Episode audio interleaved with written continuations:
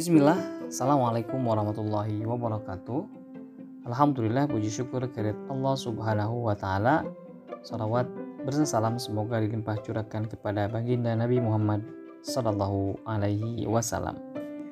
Baik sahabatku sekalian yang senantiasa dirahmati oleh Allah subhanahu wa ta'ala Yuk kita kembali ngopi, ngobrol penuh inspirasi dan motivasi. Adapun tema ngopi pada kesempatan kali ini adalah mengintai zikir terindah. Setiap mukjizat yang diberikan kepada seorang rasul pastilah disesuaikan dengan tantangan zamannya. Cerita heroisme Nabi Musa alaihissalam dengan tongkatnya lahir di tengah suasana merebaknya ilmu sihir yang menjadi primadona. Begitu juga Nabi Isa yang menyembuhkan banyak penyakit, sebab beliau diutus kala banyak tabib menebar kesaktian. Adapun Nabi Muhammad SAW yang menerima mujizat terbesar berupa Al-Quran, beliau diutus untuk seluruh umat manusia yang secara nalar dan konsep hidup sudah sempurna, sehingga kitab yang sempurna pula lah bekal terbaiknya.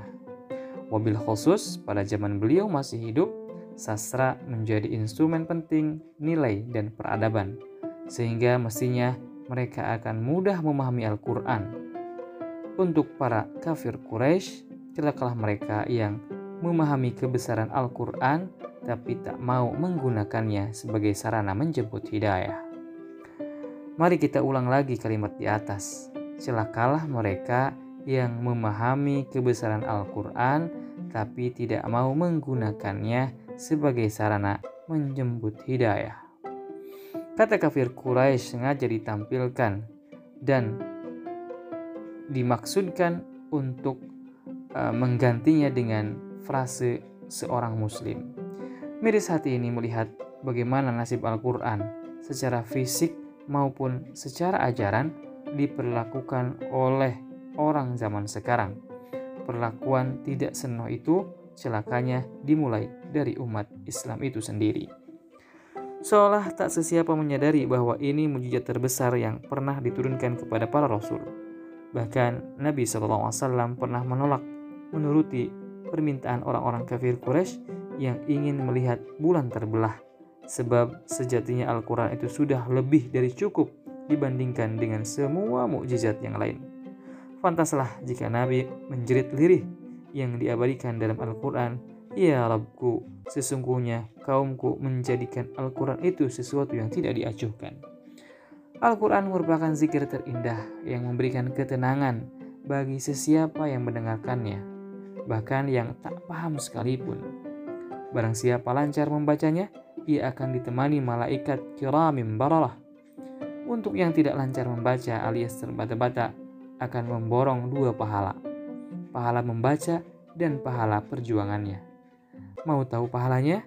Satu huruf berbanding sepuluh kebaikan silahkan ambil kalkulator sendiri untuk satu halaman yang kita baca. Di antara yang membuat betah berlama-lama membaca Al-Quran adalah susunan bahasa dan bunyi yang indah dan rapi.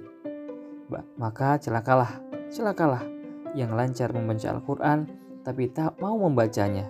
Ia bukan saja terjauhkan dari pahara bejibun, tapi juga mengingkari nikmat Arab. Al-Quran merupakan zikir terindah yang memberi kita kesempatan untuk tenggelam dalam perenungan-perenungan yang produktif. Ulama menyebutnya dengan tadabur. Di sini pula lah kemujizatan Al-Quran bisa dirasakan. Terkadang dalam satu ayat yang sama, orang yang berbeda akan menemukan makna perenungan yang berbeda. Bahkan oleh orang yang sama, apa yang ia renungi sekarang mungkin berbeda dengan inspirasi yang ia dapat kemarin. Padahal ia tak beranjak dari ayat yang sama. Maka celakalah, celakalah yang tahu tak mau merenungi Al-Quran, padahal ia memiliki akal sehat sebagai modal merenung. Al-Quran merupakan zikir terindah yang memberi jawaban untuk semua masalah hidup, sebab di dalamnya terkandung semua yang mungkin diarungi manusia hidup. Ia memang disiapkan untuk mengatur hidup dan kehidupan, bermula dari keyakinan, lantas peribadatan, kemudian merambah ke ranah perbaikan pekerti diri, lalu meluas lagi ke wilayah-wilayah publik dan kehidupan sosial. Metodenya pun kaya inovasi dan beragam. Ada cerita, ada nasihat, ada dialog, ada kabar gembira dan peringatan. Semua itu dalam rangka memudahkan manusia untuk memahaminya.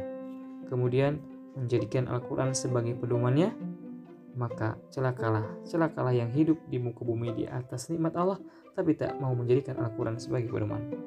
Al-Quran sekali lagi adalah warisan kenabian terbesar Betapa celakanya kalau kita sebagai muslim sampai tak menyadarinya.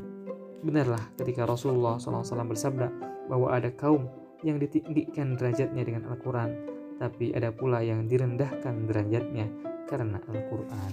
Wallahu alam. Demikian ngopi pada kesempatan kali ini. Kita ketemu lagi di kesempatan ngopi berikutnya. Assalamualaikum warahmatullahi wabarakatuh.